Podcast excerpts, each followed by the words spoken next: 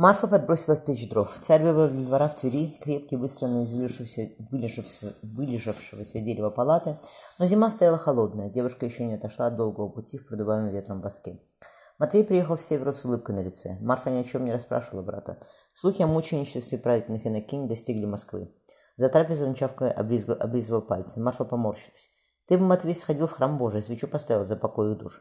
Вильяминов оторвался от жареной баранины. «Рассказать тебе, что из Полецка сделал?» «Нет», — похолодела Марфа. «Молчи тогда». Он разрезал мясо кинжалом. «Вот еще что. Государь меня опекуном над вотчинами Ставицких поставил.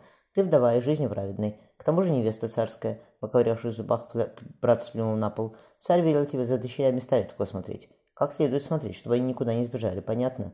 Чего непонятного? Марфа подавила желание хлопнуть дверью трапезной. Федосию пришлось оставить на Москве. Иван Васильевич запретил ей вести дочь Тверь. Оттуда мы далее двинемся. Дорога зимняя, долгая. Мама конянику дитя твоего достаточно. Караул, караул с лицов ваше подмосковное стоит, бояться тебе нечего. У тебя со старицками хлопот полно будет, Марфа Федоровна. Куда едем-то, государь? Сие ты узнаешь, боярыня, рассмеялся он. Сундуков сбирай на месяц, не более. Старшие, оставленные в живых дочери покойного князя Старицкого, сидели, обнявшись в печи. Марфа открыла книгу. «Маша», — позвала она десятилетнюю Марию, — «давай Евангелие почитаем». Девочка устроилась у ног Марфы. Погладив ее рыжеватый гур, кудри, Марфа начала читать это Анна, отрывок про воскресенье Лазаря.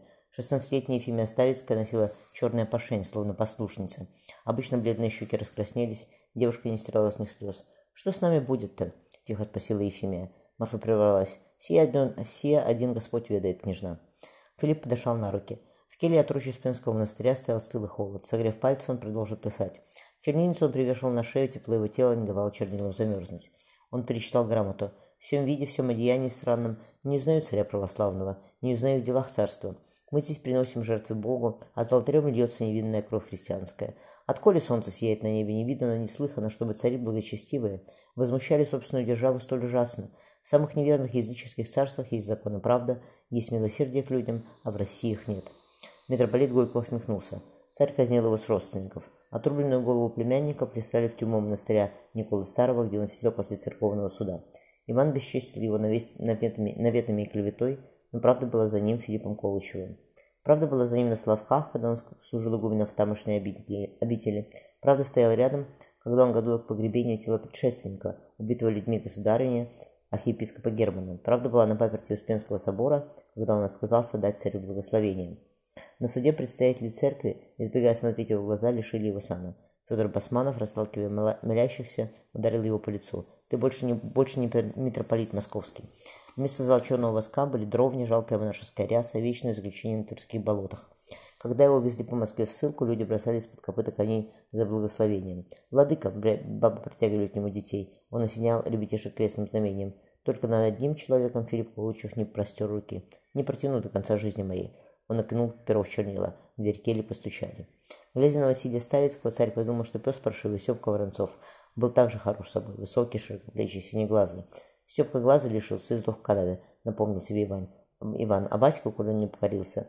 Я собаками затравлю. Василий Владимирович, повтори, что я тебе сказал-то.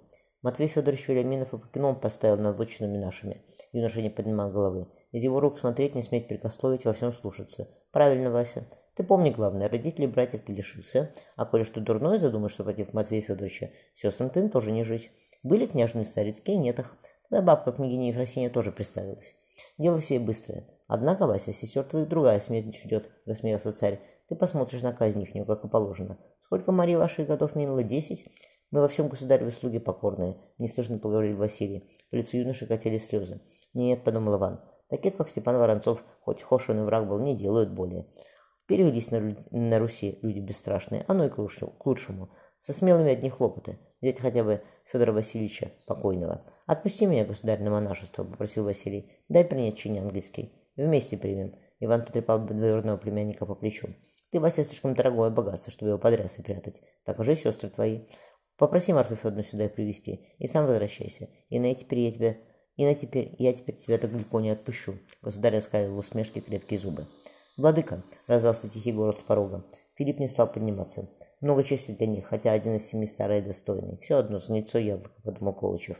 Митрополит принялся поздно, почти 30 лет, до того бывший ближним боярином великого князя Василия, отца нынешнего государя. Он и сейчас мог справиться с оружием или затравить волка. Только Филипп горько, горько усмехнулся он, Это на тебя сейчас гончих спустили, а бежать некуда. Владыка святой, дай благословение царю идти в Великий Новгород, выступил вперед Рожебородый. Митрополит смирил его долгим взглядом. Делай, что хочешь, но дара Божьего не получают обманом. Передай царю высоко на троне, но есть Всевышний судья. Как царь перед ним предстанет? Матфей Вильяминов вспомнил кремлевские палаты и звонкий юношеский голос. Думаешь, все позволено тебе, и нет над, над тобой суда человеческого, али Божьего. Марфа Федоровна, здорова будь.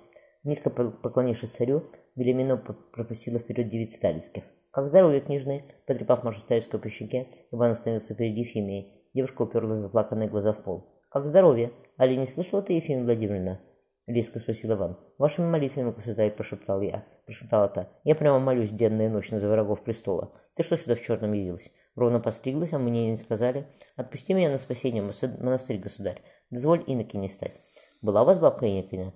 «Рассказать, какую смерть она приняла?» Иван вдруг рассмеялся. «Черное тебе, Ефимия, скинуть придется. Под венцами брачными воном не стоят.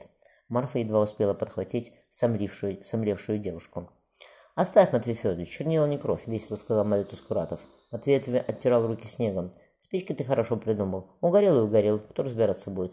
«Поехали», — хмуро сказал Матвей. На его большом пальце набухла красная ссадина, след от шнурка, которым только что задушили Филиппа Колычева, митрополита Московского и всей Руси. «Матвей Федорович», Широко улыбнулся царь Велиминову. Покончили с тем делом? Смотри, боярин, ты писал, и на пальце у тебя в чернилах. Все исполнили, как ты велел. А что до чернил так вышло? Матвей легко расхохотался. У меня для тебя хорошие новости, хорошие вести. Царь распахнул дверь в трапезную. Хватит тебя холостым гулять, боярин. Просил ты меня невесту найти, так я нашел, молодую и с переданным богатым. Государь, ахнул княжна Старицкая, кровь братьев моих на руках его. Иван подошел к Ефимии. Твоя кровь, княжна, знаешь, где у него будет? Прижав себе Машу Ставицкую, Марфа закрыла ей уши. Василий вернулся к сестре, но Велиминова схватил его за руку. «Не смей!»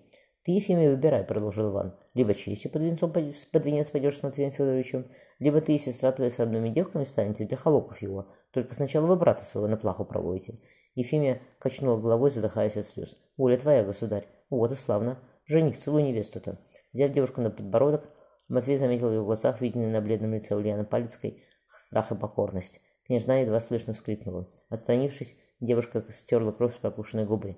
«Обожди, боярин!» — расхохотался Иван. «Не распаляй девку зазря. А после поста повенчаем вас в Новгороде», — добавил он, глядя на Велиминову.